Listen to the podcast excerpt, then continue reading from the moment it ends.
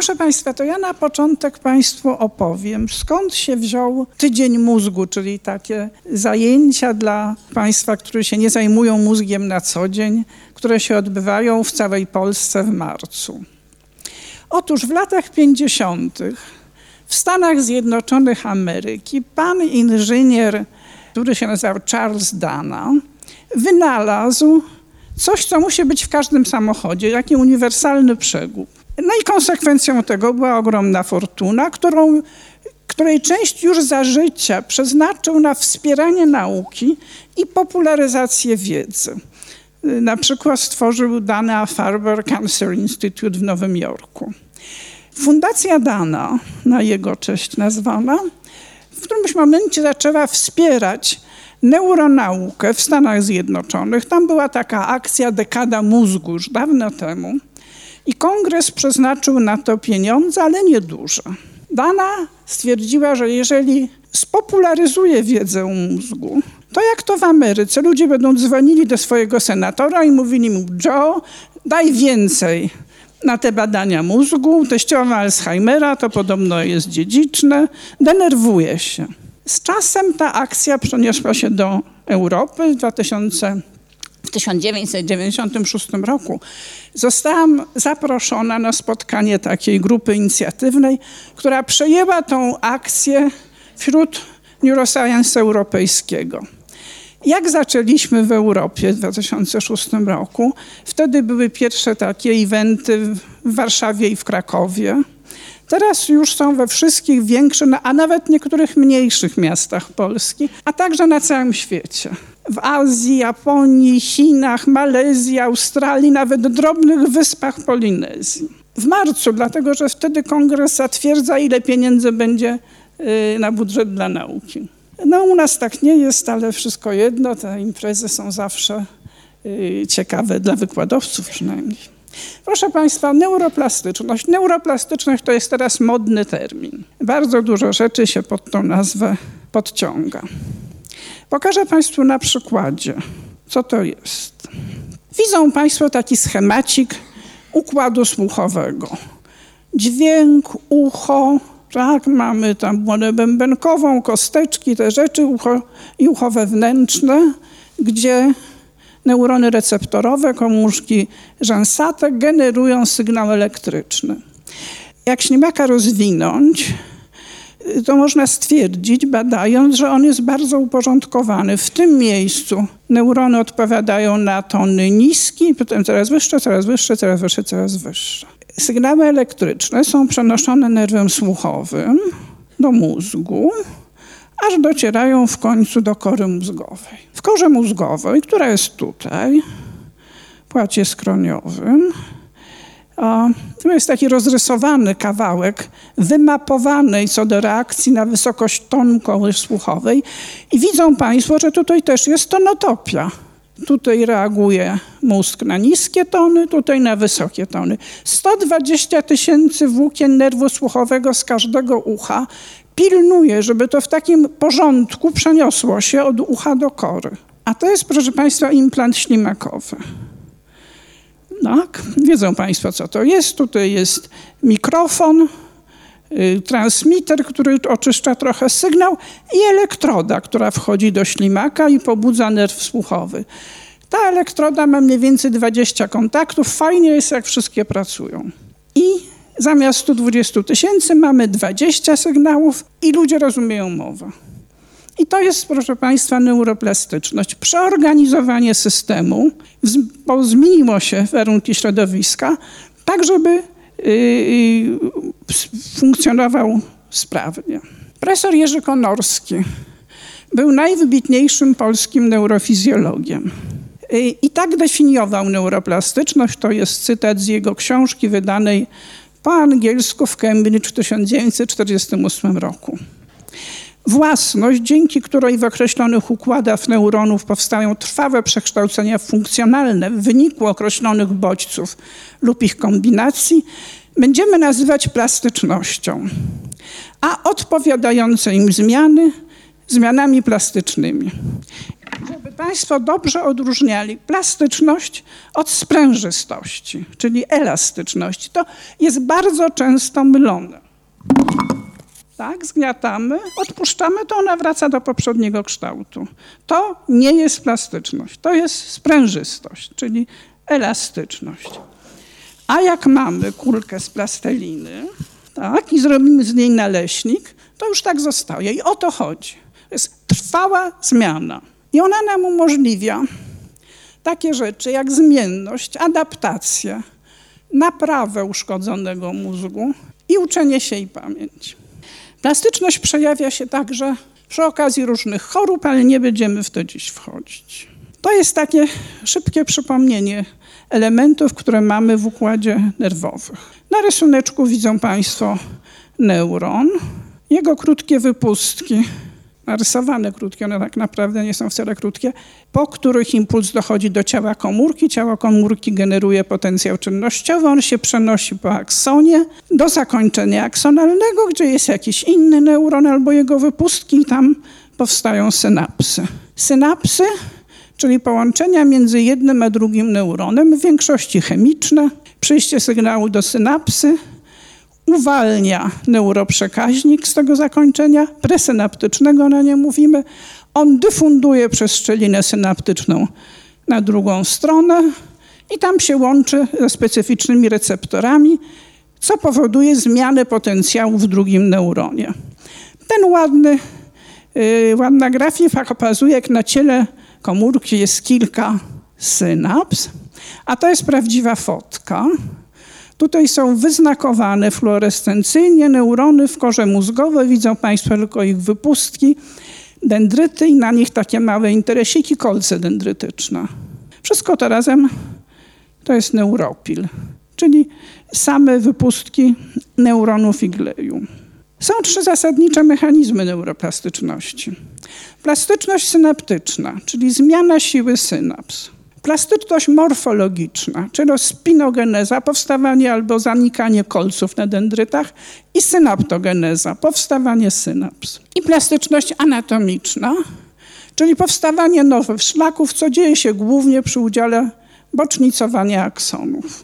Najpierw pomówimy sobie trochę o plastyczności synaptycznej.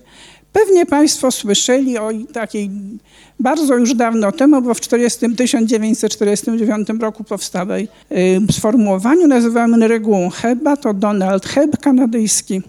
Psycholog, wymyślił, że jeżeli neuron A w sposób częsty i powtarzalny powoduje pobudzenie neuronu B, nastąpią procesy wzrostowe lub metaboliczne w obu komórkach, Także skuteczność pobudzenia neuronu B przez neurona będzie zwiększona. Czyli skuteczne pobudzenie to silniejsze połączenie. To opisowo oddaje zmianę siły synapsy. No i interesowało wszystkich, jakie procesy leżą za tą zmianą siły synapsy.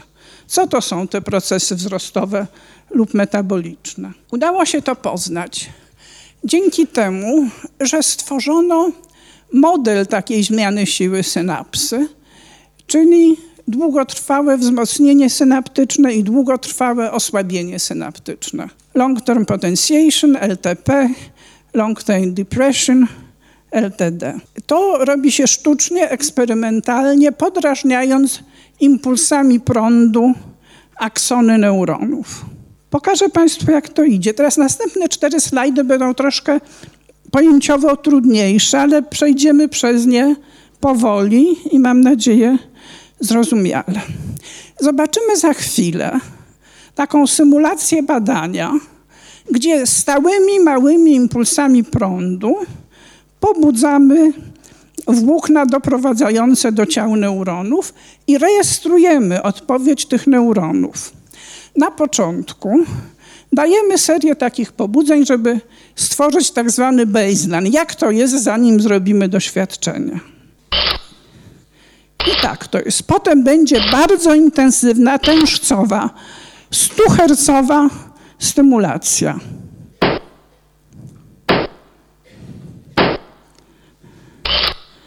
I potem znowu wracamy do tej stymulacji takim małym impulsem prądu, jak to było tu na początku. I widzą Państwo, że odpowiedź komórki jest dużo, dużo większa. Ona jest bardzo duża, potem troszkę spada, ale tak zostaje. I to jest właśnie wartość długotrwałego wzmocnienia synaptycznego. Komórka odpowiadała tak, a teraz odpowiada tak i to się utrzymuje przez godziny, dni, a jak się robi to w zwierzęciu, a nie na skrawku mózgu, tygodnie. Jak to, jak to jak, how it works? Tu widzą Państwo schemat synapsy. To jest część presynaptyczna, mamy tutaj pęcherzyki synaptyczne, do synapsy przychodzi impuls po aksonie, potencjał czynnościowy, on powoduje, że z pęcherzyków uwalnia się neuroprzekaźnik, dyfunduje na drugą stronę i przyczepia się tu na czerwono, są namalowane receptory specyficzne dla danego neuroprzekaźnika. Mózg, proszę Państwa, działa na glutaminian, tak? to co jest w chińskim żarciu. I ten glutaminian, jak każdy neuroprzekaźnik, ma cały zespół receptorów. Najważniejsze tutaj są receptory, które mają na imię AMPA i NMDA. Wszystko jedno, co to oznacza, to nie ma, nie jest istotne. Receptor NMDA jest niezbędny do tego, żeby długotrwałe wzmocnienie synaptyczne powstało. Musi być.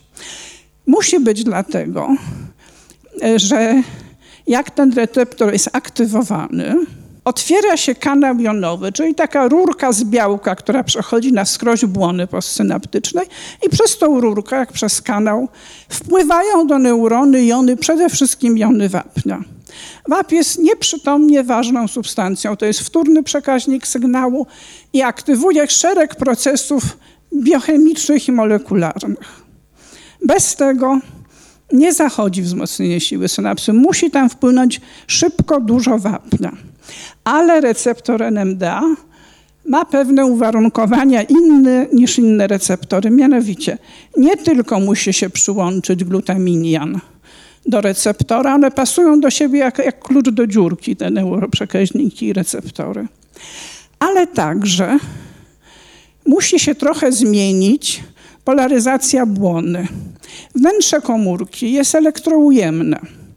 Jon magnezu, który Państwo tutaj widzą w kanale receptora, jest przyciągany, to jest dodatni jon, do środka komórki. Jeśli napięcie na błonie będzie mniejsze, nie minus 65, tylko minus 30 mV, to ten magnez oddyfunduje i otworzy, uwolni kanał. I dopiero wtedy te jony wapnia wpływają. Receptor NMDA nazywany jest molekularnym detektorem koincydencji, bo to, co powoduje tą pewną depolaryzację błony, to może być na przykład drugie wejście na ten neuron. I myślimy sobie, że może to jest taki mechanizm kojarzenia. Tak? Z jednej strony przychodzi synapsa, która y, mówi o dźwięku, a z drugiej, która mówi, że będzie kontrast, żeby nawiązać do doświadczenia Pawłowa, są kojarzone na jednym neuronie. Jak to się już stanie? Otworzą się receptory NMDA, to one wzbudzą procesy, które powodują ruch receptorów AMPA, tego drugiego typu receptoru deglutaminianu, który jest najważniejszy dla szybkiej transmisji synaptycznej.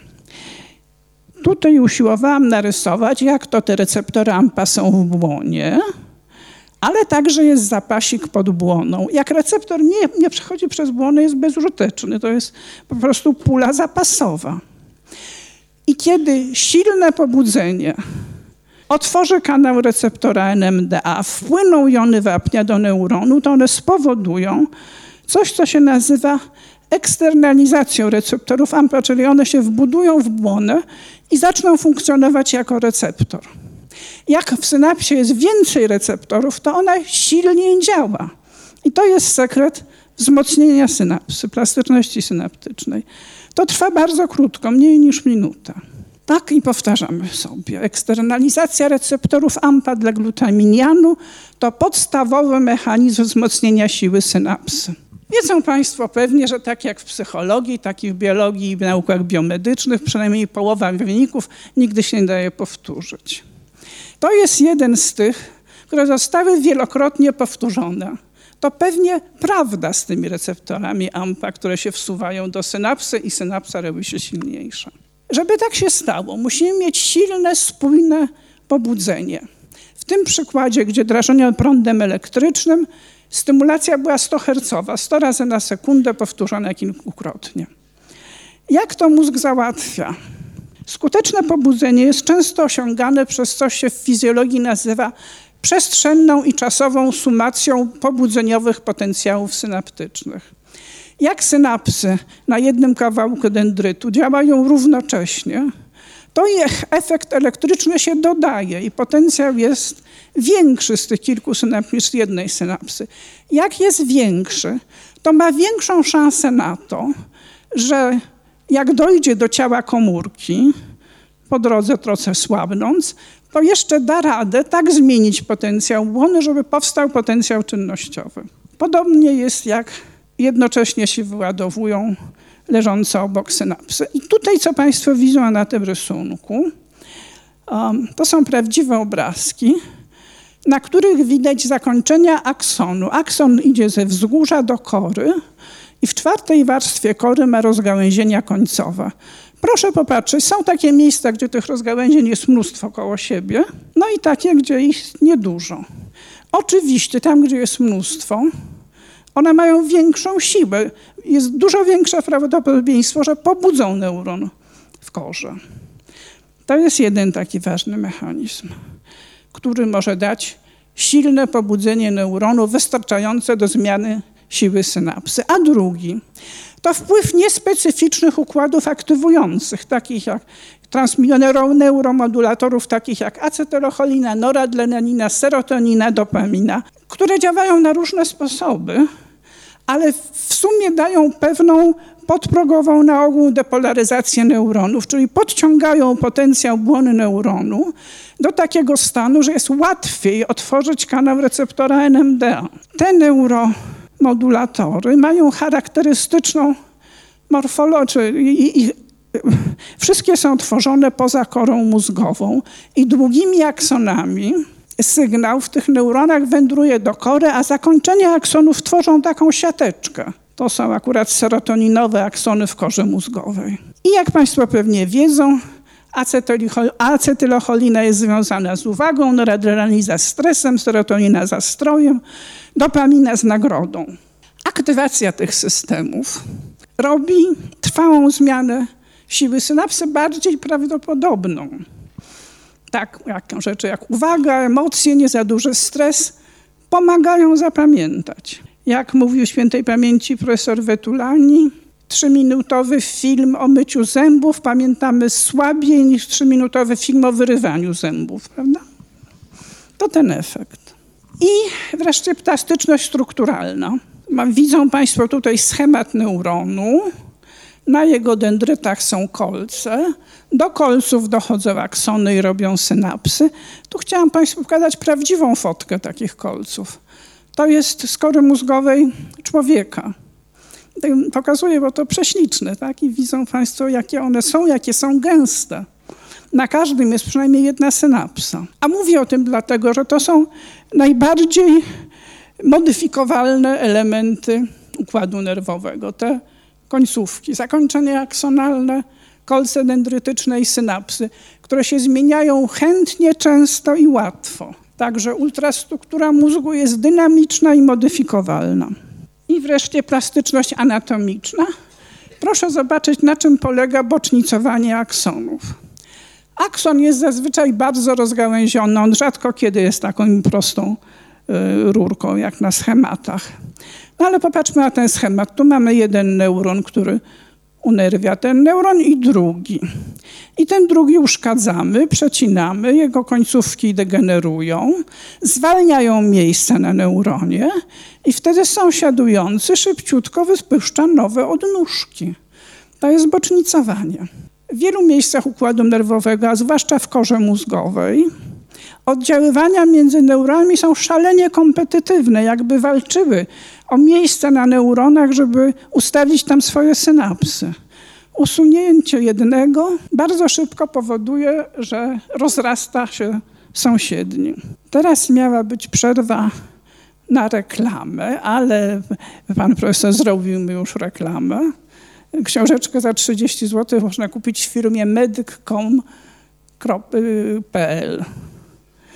Ja jestem na procencie od sprzedaży, także apeluję do Państwa. Naprawdę przyjemna książeczka.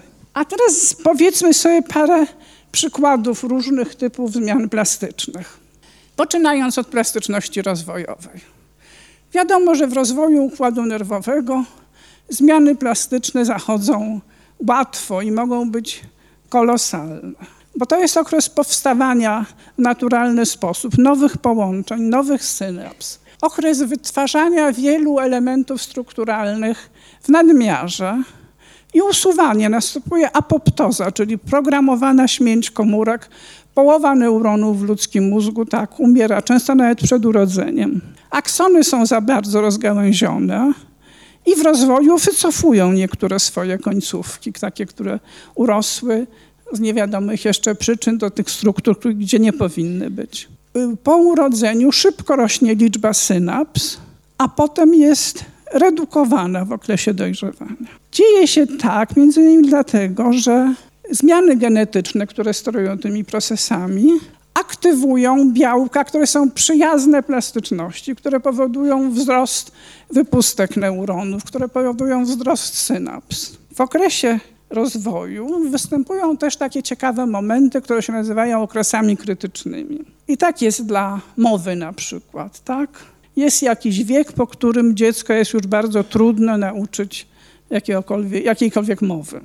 Jeśli chodzi o wzrok, to jednym takim przykładem okresu krytycznego jest to, kiedy się łatwo naprawia zeza przez zasłanianie oka. Także wiadomo, że jeżeli przez pierwsze lata życia dziecko nie będzie normalnie widziało, bo na przykład ma oboczną kataraktę, to nawet jak się ją usunie y, w wieku lat, no w późniejszym wieku, y, to wzrok nigdy nie będzie doskonały. W Europie to już nie jest problem, czy w Ameryce, bo te dzieci są natychmiast operowane. Ale w Indiach, biednych rodzinach, tam służba zdrowia jest bardzo kiepska i rosną miliony dzieci, bo to duży kraj, z obłoczną kataraktą, która jest usuwana, jak one są kilkunastoletnie, jakaś fundacja się nimi zajmie, rodzice pożyczą i nigdy nie widzą dobrze mimo prowadzonej terapii. W tym okresie robią się połączenia które zależą nie tylko od programowania genetycznego, ale od aktywnego tworzenia funkcjonalnych obwodów neuronalnych. I stąd powiedzenie, że równoczesne pobudzenie to silniejsze połączenie. Przypuszcza się, że część neuronów umiera śmiercią apoptotyczną, bo nie wytworzyły właściwych połączeń. No i ta, ta rozkoszna, łatwa plastyczność się kończy z czasem, bo zmienia się wzór aktywacji genów. W mózgu są silniejsze oddziaływania hamujące. Substancja międzykomórkowa, taki klej, który jest pomiędzy elementami komórkowymi, ściśle otacza niektóre neurony, tak jakby rajstopy na nich były. To się nazywa sieci perineuronalne i to jest fizyczna bariera pomiędzy neuronem a neuronem, także trudno jest zrobić nową synapsę, bo substancja międzykomórkowa tamuje dostęp do błony komórkowej. I plastyczność jest mniejsza. Ale przecież jest, tak? bo mamy uczenie się i pamięć, które trwają do końca zdrowego życia. Przyjmuje się teraz, że jest ślad pamięciowy, czyli fizyczne odbicie wspomnienia w mózgu, to jest modyfikacja sieci neuronalnej, która daje wewnętrzną reprezentację zdarzenia czy faktu. To znaczy, że połączenia pomiędzy neuronami tej sieci mają silniejsze synapsy. Sieci mogą być rozprzestrzenione. No i takie są schemaciki. To byłaby sieć związana z jakimś wzrokowym wspomnieniem, bo obejmuje korę potyliczną, a tutaj ze słuchowym, bo jest ich dużo węzłów tych sieci w korze skroniowej. Do tych mechanizmów plastyczności, które opisywałam, dochodzi tutaj nowy element. Mianowicie wiadomo, że zapamiętamy dobrze dzięki skojarzeniom, czyli mamy interakcję ze starym śladem. Co jest ważne i przy pamięci, przy konstrukcji rozmaitych zadań umysłowych i też wykorzystywane przy y, neurorehabilitacji. I są jeszcze specjalne chwyty, z których jeden Państwo opisze, mianowicie y, dzieje się to w hipokampie. Wiedzą Państwo, że hipokamp to jest taką maszynką do zapamiętywania. Ma bardzo specjalnie y, stworzoną strukturę i system połączeń. LTP zachodzi tam szczególnie łatwo.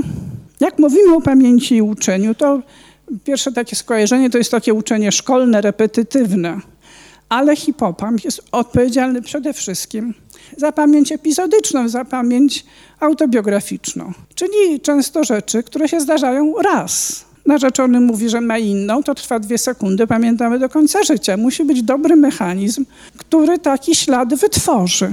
No i jednym z takich sztuczek układu nerwowego jest gigantyczna synapsa, która jest w jednym miejscu. Znaczy takie synapsy są w jednym polu hipokampa. Proszę popatrzeć na rysunek. To jest zwykła synapsa. To jest kolec dendrytyczny. To jest w mikroskopie elektronowej zdjęcie. Ta ciemna plamka to jest synapsa. A to jest ta duża. Kolec jest ogromny otoczony przez zakończenie aksonu, jak widać pęcherzyki, takie kuleczki, tak? Y, to tu mogą być synapsy, bo są pęcherzyki synaptyczne z transmiterem. I też są tutaj, tutaj, tutaj, tutaj. Może ich naliczono najwięcej 50 na takie ginetry. Jak to są synapsy wytworzone przez jeden akson, to one się wyładowują w tej samej chwili i mają kolosalną siłę. Mogą zmienić potencjał synaptyczny w tym kolcu w sposób, który da potencjał czynnościowy w ciele komórki. No to taka sztuczka, ale proszę popatrzeć na takie zwykłe uczenie laboratoryjne. Mamy teraz nowe narzędzia badawcze. Możemy popatrzeć w głąb mózgu i zobaczyć tam dendryty, aksony, ciała komórkowe w żywym zwierzaku. One muszą być wyznakowane fluorescencyjnie, ale jak już są, to wkładamy, widzą Państwo, mysz pod obiektyw mikroskopu dwufotonowego, laserowego mikroskopu i tam widzimy kawałek dendrytu, a na nim kolca. Będzie nas interesowało, czy w wyniku uczenia zmienia się liczba kolców, czy rosną nowe, czy zanikają stare.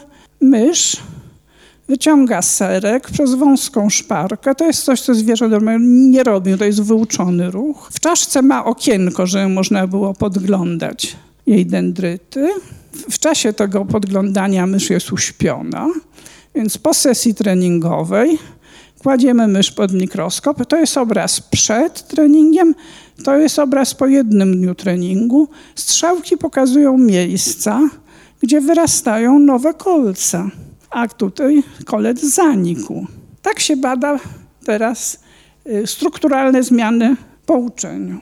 I wiemy, że normalnie nowe kolce dendrytyczne są niestabilne i łatwo zanikają. Kolce, które powstają w czasie uczenia, są bardziej trwałe i zmieniają kształt z młodocianego kształtu, cienkiego, na taki kształt grzybkowaty z dużą główką.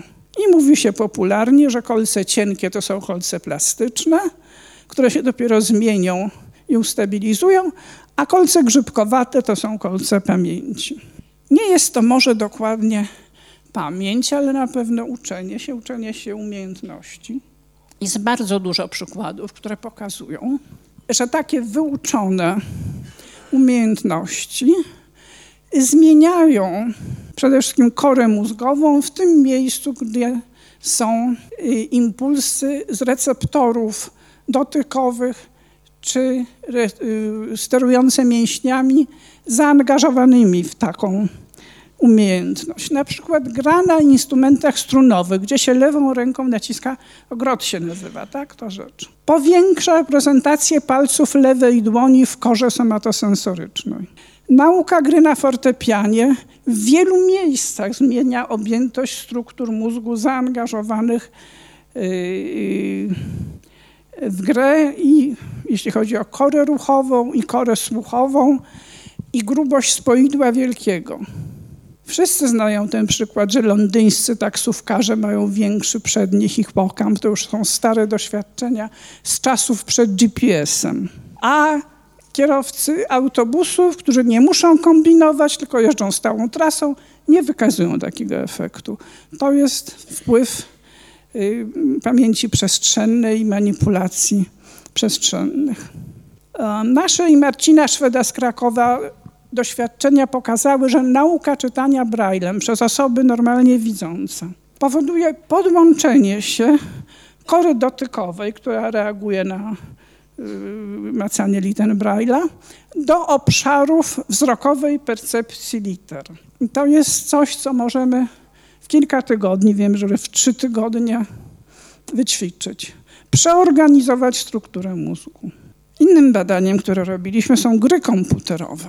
Wydawało się, że jest to intensywny trening zdolności wzrokowo-przestrzennych, uwagi, obciążenia poznawczego, planowania strategicznego, pamięci i tam wielu innych rzeczy. E, idea badań była taka, że może od dobrego grania w w ogóle w tym rozumie funkcje poznawcze będą lepsze. Tego się nam nie udało zobaczyć tak naprawdę. Badacze niemieccy pokazali, że po graniu w grę Super Mario przez dwa miesiące widzą wzrost i istoty szarej w hipokampie, w korze przedczołowej, w muszczku. Jak należy interpretować takie sformułowanie wzrost grubości istoty szarej? No trzeba myśleć, że neuropil, tak, neuronów nie przybywa w korze.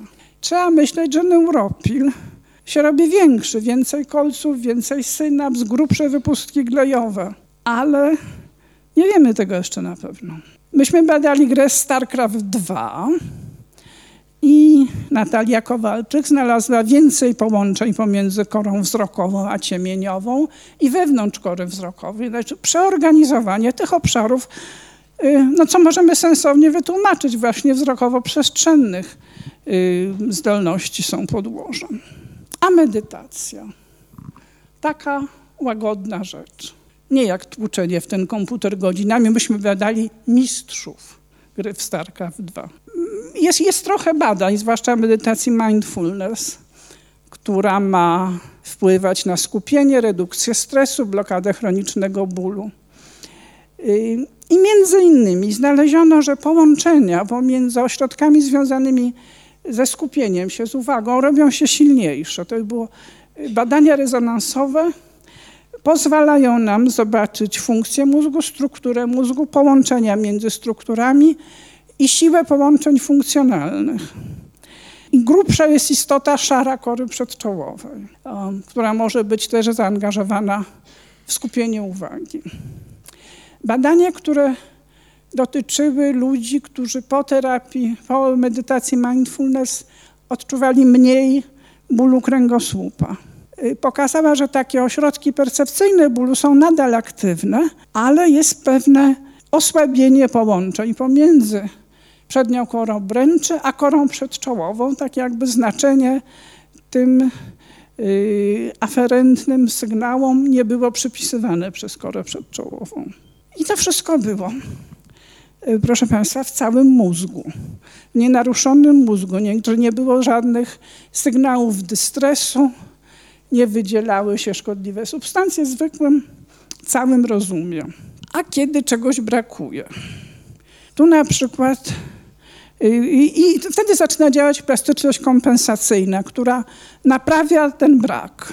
To jest zdjęcie dotyczące z badań rezonansowych ludzi niewidomych od urodzenia.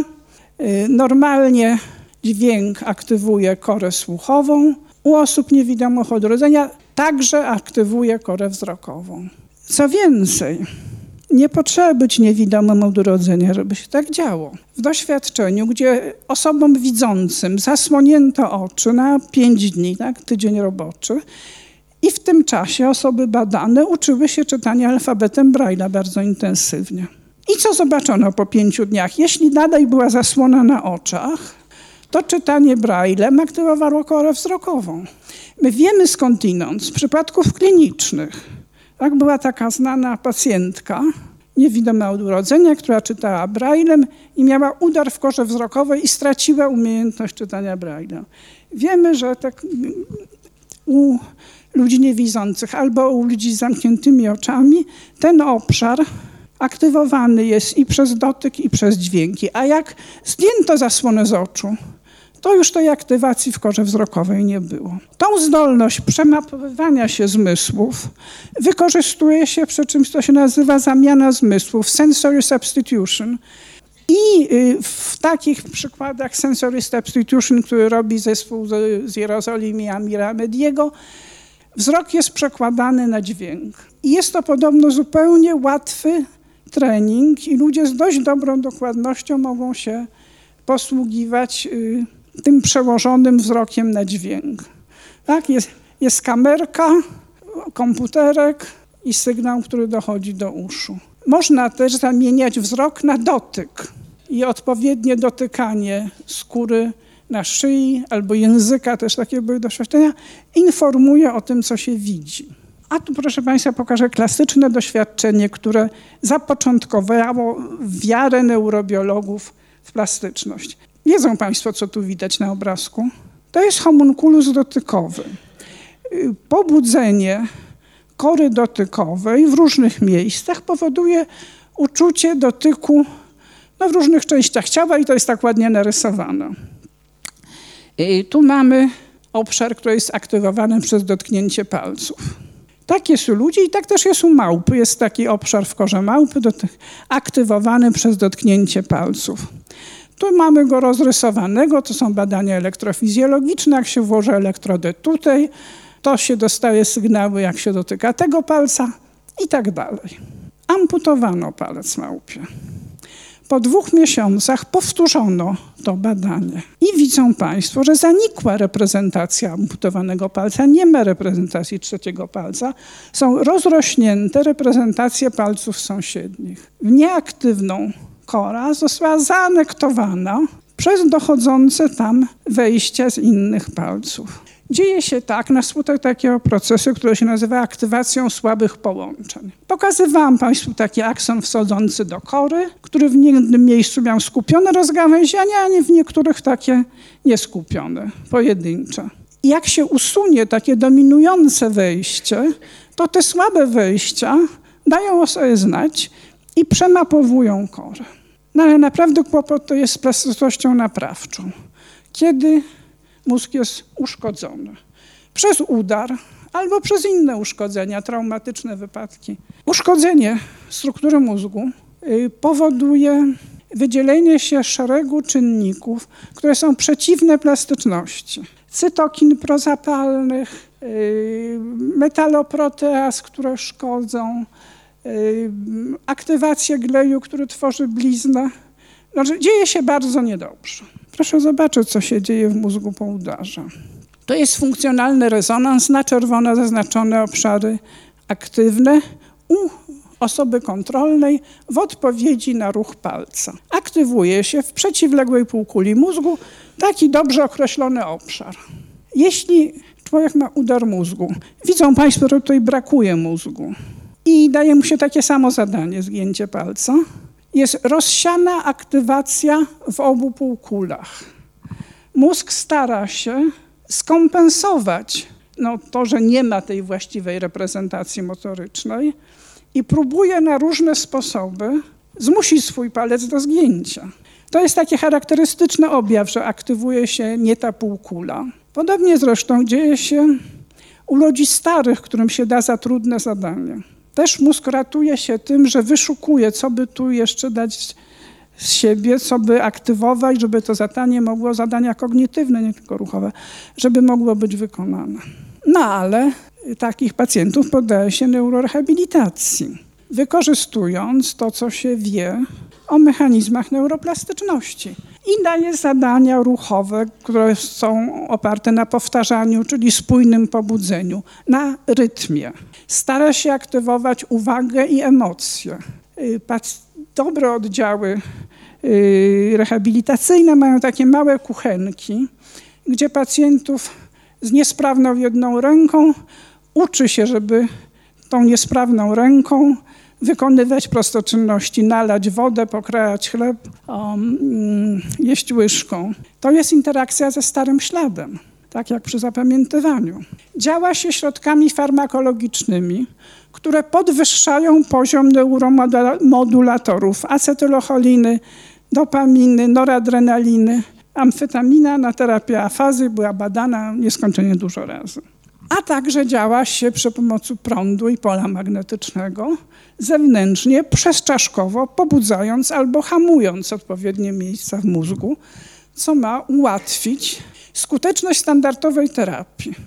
Na tle takiego pobudzenia albo odhamowania, to co się wykonuje bez takiego wspomagania, powinno wychodzić lepiej.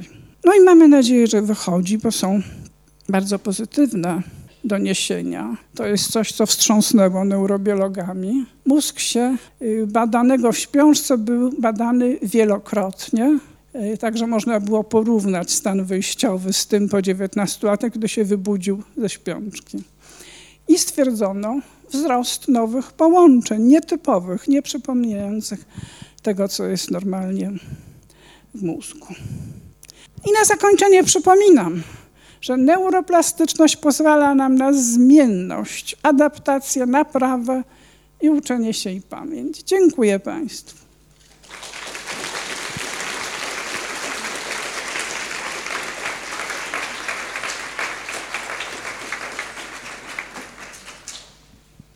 Czy mają Państwo jakieś pytania? E, w, właśnie mówimy o tym, że na przykład e, dzieci, tam dwulatkowie mają połowę więcej neuronów niż ośmiolatkowe. Przepraszam, jeszcze raz? E, na przykład mówi się, że dzieci dwuletnie mają połowę więcej neuronów niż ośmiolatkowie. Synaps. Synaps. Synaps. Synaps. Synaps. Ale właśnie, a jeśli chodzi o ilość neuronów... Znaczy neurony też umierają w rozwoju mózgu. Aż do między 18 a 20 lat, gdzie jest ostatni rzut wymierania neuronów. To jest ten moment, tak, kiedy się często schizofrenia zaczyna, jak coś... Znaczy, nie, nie wiadomo, dlaczego się zaczyna to, co tutaj... Jak my to mierzymy? Właśnie interesuje mnie, jak zmierzyć ilość neuronów w mózgu, jak zbadać ją? I jedynym sposobem na dobre zmierzenie neuronów w całym mózgu jest sposób, który z 10 lat temu przedstawiła brazylijska badaczka Susana Herculano-Hausel. Bierze się mózg, rozciera się go, homogenizuje, ale tak, żeby nie uszkodzić zanadto komórek. No i mamy taką zawiesinę, w której są komórki glejowe, neurony i te komórki wokół naczyń. Jest taki przeciwciało i takie białko. Białko NEUN jest tylko w neuronach. No więc robimy reakcję immuną w tej zupie i przepuszczamy ją przez taką maszynę, która się nazywa fax sorter, która liczy wyznakowane jądra. I w ten sposób mamy przeliczone wyznakowane jądra neuronów, potem przepuszcza się drugi raz z innym znacznikiem i wiemy całość, jaka jest. W ten sposób doliczono się tych 86 miliardów neuronów. To są dane z czterech mózgów męskich. Czyli nie można zmierzyć u żywego człowieka yy, Nie można, można mierzyć grubość kory, można mierzyć większych struktur neuronów, póki co nie widać. Y, takie y, moce maszyn do rezonansu, w którym prawie można zobaczyć komórki u zwierząt, nie są dozwolone y, dla ludzi. Dziękuję bardzo. Ja mam pytanie dotyczące rehabilitacji mózgu tak naprawdę wiadomo od jakiegoś czasu, że nasi wschodni sąsiedzi przeprowadzają e, rehabilitację, która polega na mikropolaryzacji. A, to jest a co, na to, co to znaczy? To znaczy właśnie chciałam się zapytać, bo y, y, rodzice, którzy wyjeżdżają z dziećmi autystycznymi, które jak wiadomo mają bardzo często zapalenie mózgu, i chciałam się zapytać, czy przeprowadzanie mikropolaryzacji na tego typu dzieciach z zapaleniem mózgu jest bezpieczne? Nie, nie, nie potrafię Pani, nie, nie, nie znam się na tym zupełnie. Aha, dobrze, dziękuję bardzo. Jak za wschodnią granicą, to bym miała wątpliwości. Ja miałbym pytanie odnośnie, tak jak pani profesor powiedziała, tak kolokwialnie się wyrażając, tych skarpet, które zakłada się na, e, jak dobrze kojarzę, neurony, tak? Czyli jest to... Sieci perineuronalne, tak? Tak, czyli jest to pewien mechanizm, który mm, przeciwstawia się tej neuroplastyczności. Który stabilizuje sieć, można to inaczej nazwać. Okay. Tak? Jest e... trudniej ją zmienić tru, trudniej, ale jest to, jest to możliwe, bo właśnie potem była e, następna część wykładu dotycząca, dotycząca uczenia się. E, były przykłady odnośnie właśnie tych kierowców, tak, e, pokazana, pokazana sytuacja, że te hipokamy... No może się zmienić, może inaczej byśmy nie chodzili na uniwersytet, tak. No. Okej, okay, bo właśnie e, miałem taki, taki dysonans, czy te skarpety są tylko i wyłącznie jakby istotne. One są na niektórych neuronach.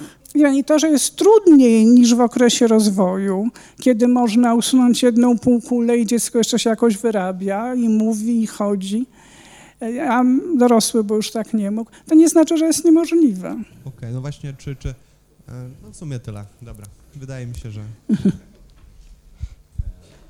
Mam pytanie, czy sport, ruch fizyczny e, pozytywnie wpływa na tą neuroplastyczność, czy nie? Ruch, mówi pan? Tak, ruch fizyczny, sport, No szalenie. czyli... Szalenie Okej. to jest jedyne, co tak nam naprawdę dobrze robi, co opóźnia starość, co powoduje późniejsze zachorowanie na chorobę Alzheimera, jedyne dowiedzione, no, którego mechanizmy są już w dużej mierze poznane. Czy wiadomo, co się dzieje w czasie ruchu, jak które substancje powodują to, że jest poprawa kognitywna, większa neurogeneza w dorosłym mózgu, większa plastyczność.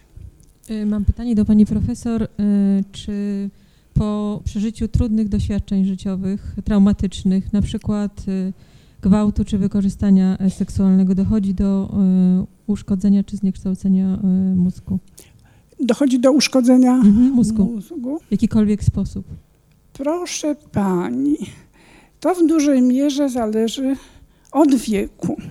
Wiadomo, że traumatyczne przeżycia w dzieciństwie y, wywołują silne zmiany epigenetyczne, czyli zmieniają kontrolę ekspresji genów i mogą na przykład zmienić w ten sposób poziom receptorów dla glukokortykoidów i osoba będzie dużo bardziej podatna na wszystkie stresy.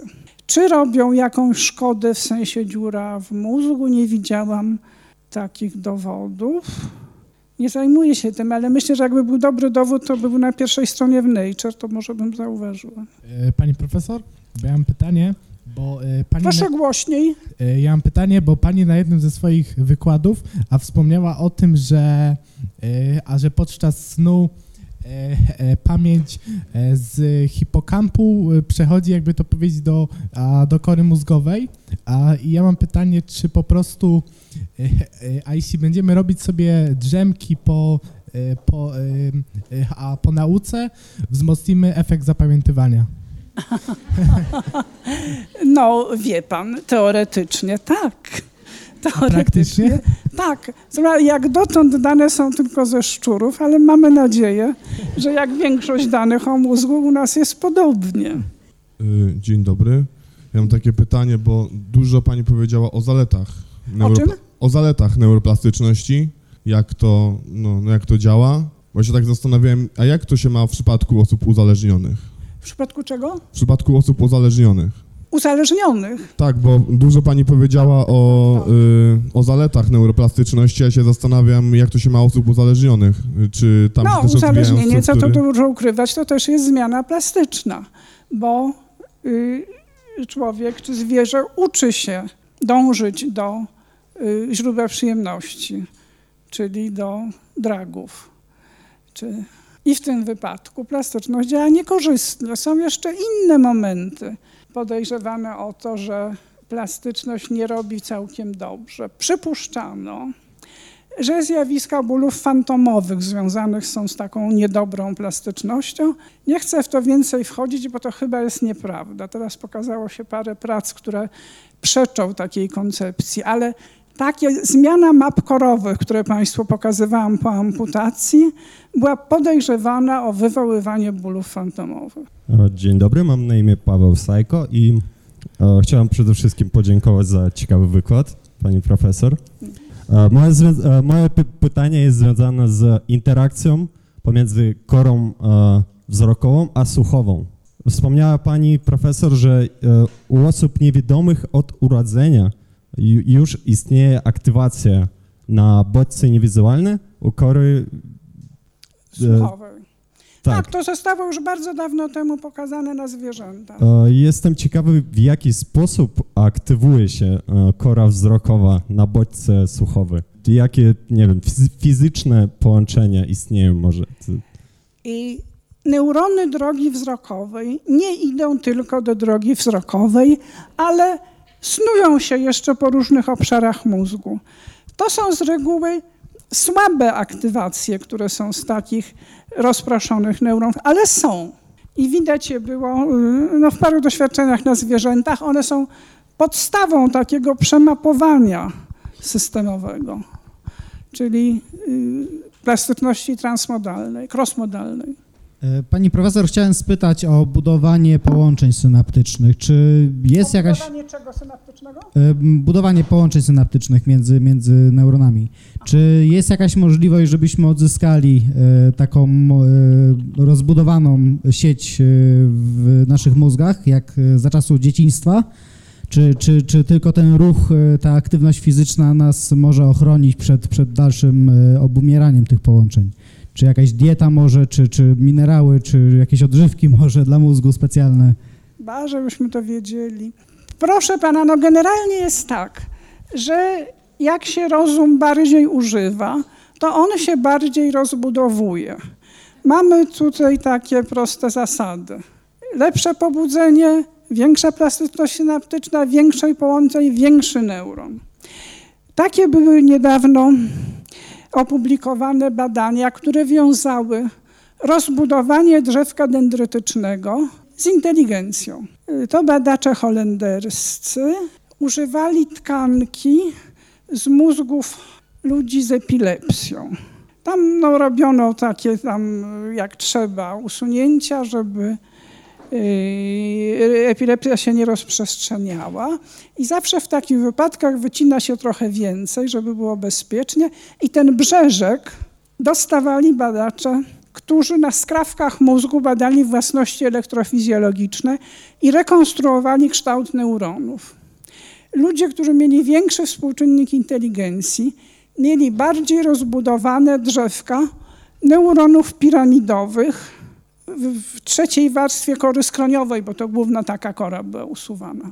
A także te neurony miały zmienione własności błony. Także dawały w sumie neuron wytwarzał potencjał czynnościowy ułamek milisekundy szybciej niż mniejszy neuron. No i to taka ostatnia usłyszana korelacja pomiędzy drzewkiem dendrytycznym i jego kolcami oczywiście, a inteligencją. Pani profesor, mam pytanie, jeśli chodzi o hipokamp, który jest związany z tworzeniem pamięci. Jak wygląda sytuacja z, ze stymulacją przez zapachy? Bo tutaj jest jakaś koligacja i co w przypadku na przykład porażenie. Tak, i co w tym wypadku, jeżeli osoba ma porażone powonienie i jak to może mieć wpływ na tworzenie nowych wspomnień pamięci? Na drugie pytanie to nie znam odpowiedzi, nie wiem, czy ktoś się tym zajmował. Hipokam odpowiada na zapachy i odróżnia nowe zapachy od starych. On jest fizycznie zbliżony do kory śródwęchowej, która ma jakąś reaktywność. Na, no nie, nie, nie jest to pierwszorzędowa kora węchowa, ale ma reaktywność na zapach. O tyle mogę tylko powiedzieć. Ja bym chciała tutaj się zapytać, jak wygląda sprawa z neuroplastycznością u osób chorych na Alzheimera, no bo jednak ta e, alfa... Proszę o tym nawet nie myśleć. To ale... jest choroba neurodegeneracyjna. Rozumiem, Jakiej ale... plastyczności by tam nie chcieli zrobić, to to jest chwilowe zagłaskanie, co najwyżej. To jest postępująca choroba, nie znamy przyczyny i nie ma leku. Bo ja byłam w zeszłym roku na wykładzie na temat choroby Alzheimera i właśnie pani profesor neurolog wypowiadała się, że ona najczęściej zaleca osobom chorym właśnie, żeby uczyły się nowej czynności. Na przykład y, często zauważa się osoby chore, które są księgowymi i na przykład, żeby zaczęły się uczyć nowego języka, żeby kompletnie nową czynność nawiązywały. To jest zalecenie dla osób starych i osób z niewielką demencją. Osobie z chorobą Alzheimera dawanie zaawansowaną, dawanie takich poleceń nie ma sensu. Okej, okay, dobrze, dziękuję. Pani profesor, mam takie pytanie, ponieważ zauważyłem, że połowa tutaj osób to mniej więcej są studenci. Nie, nie, jesteśmy... nie, nie, nie, nie, nie słyszę pana. Czy może pan wstać i mówić głośniej? Tak. Mniej więcej połowa osób tutaj to są studenci, także um, jesteśmy po sesji dla jednych gorszej, dla jednych lepszej. Mam takie pytanie, mianowicie, czy mogłaby Pani na podstawie doświadczenia podzielić się swoimi, nie wiem, sposobami na zwiększenie skuteczności nauki? To już wymyślono dawniej. Repetitio est mater studiorum. Trzeba powtarzać. Starać się zrozumieć i powtarzać. E, witam, jestem dziecko. E, To jest mamą, dodatkowa atrakcja tego. mamą dziecka autystycznego i chciałam zapytać, czy są prowadzone jakieś badania na temat neuroplastyczności dzieci z autyzmem i czy ma to jakąkolwiek, e, czy ma wpływ?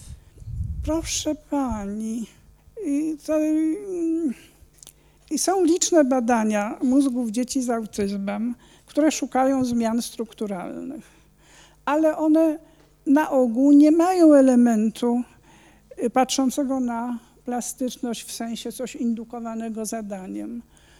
Bo trudno jest w sposób spójny zmusić gromadę takich dzieci, a tego musi być dużo, żeby był sensowny wynik, żeby robili w zadanym momencie to samo. W skanerze, w nieprzyjemnych warunkach, w hałasie. Badania dotyczące struktury mózgu są robione od dawna i są bardzo niespójne. Dawno temu twierdzono przy pomocy bardzo prymitywnych metod, że są zmiany w muszczku. Teraz to wraca. To, to jest takie rozstrzelone, że nic mądrego nie mogę powiedzieć. Bardzo dziękuję. Jak pobudzić tą neuroplastyczność przy afazji?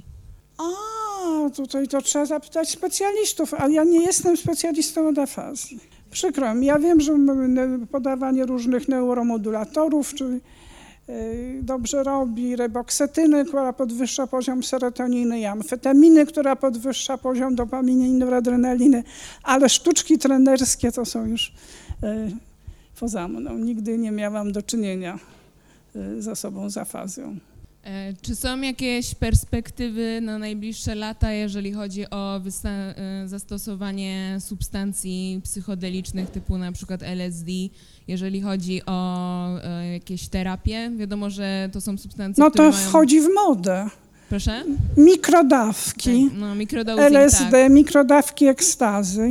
Mhm. To jest teraz najmodniejszy trend farmakologiczny. I wstępne wyniki są obiecujące, zwłaszcza jeśli chodzi o ekstazy. A, oczywiście opór komisji etycznych jest duży.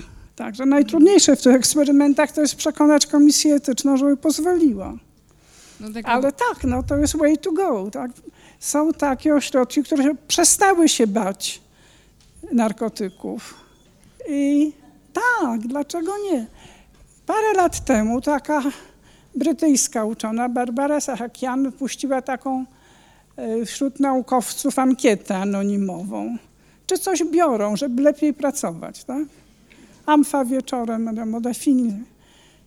No i 30% mówi tak, tak.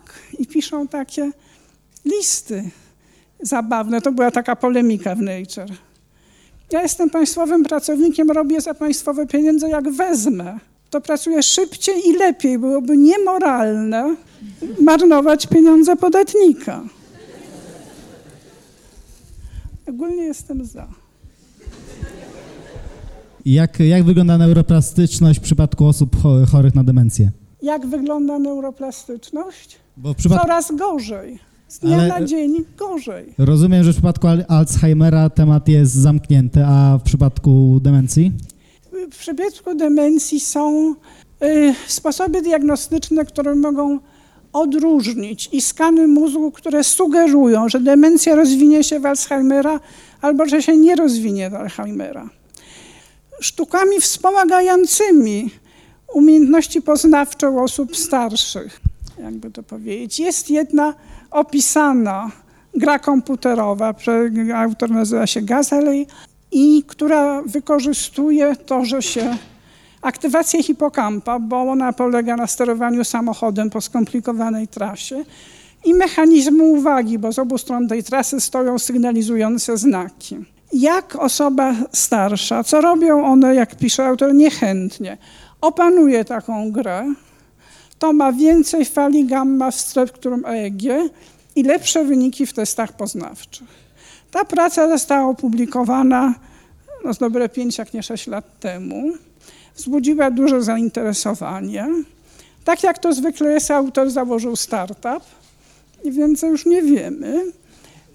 Natomiast ukazał się w tamtym czasie taki list Uniwersytetów Maxa Plancka, Stanfordu i jeszcze jakiegoś dużego amerykańskiego uniwersytetu, który ostrzegał przed oszustami, mówiąc, że nie ma dość dowodów. że można taką grą komputerową poprawić starzejący się rozum, żeby nie dawać ludziom nadziei. No a dają. Wie pan, y, Michael Merzenik, ojciec tego pola neuroplastyczności, ma firmę Pozit. Firma Pozit daje gry y, na ogólne poprawienie funkcji poznawczych, na naprawę mózgów schizofrenii. A to, co naprawdę działa u starszych ludzi, y, to są gry, które poszerzają pole widzenia. W Ameryce po chyba 80 roku życia trzeba co roku przechodzić testy wzroku, żeby móc prowadzić samochód. W tych testach wzroku ważne jest, jakie dobre jest peryferyczne pole widzenia i to można trzytygodniowym treningiem um, na 100 dolarów sobie rozćwiczyć i móc dalej jechać samochodem przez następny rok. Także y, są takie rzeczy, o których wiadomo, że to można zmienić, Ym, ale nie tak dużo. No to ja bardzo, bardzo dziękuję Państwu za pytania, ale przede wszystkim Pani Profesor za, y, za przyjazd, za to, że podzieliła się nami, y, z nami ogromną wiedzą, więc y, serdecznie dziękuję bardzo i za to, że mogłam osobiście też poznać, bo mi miło.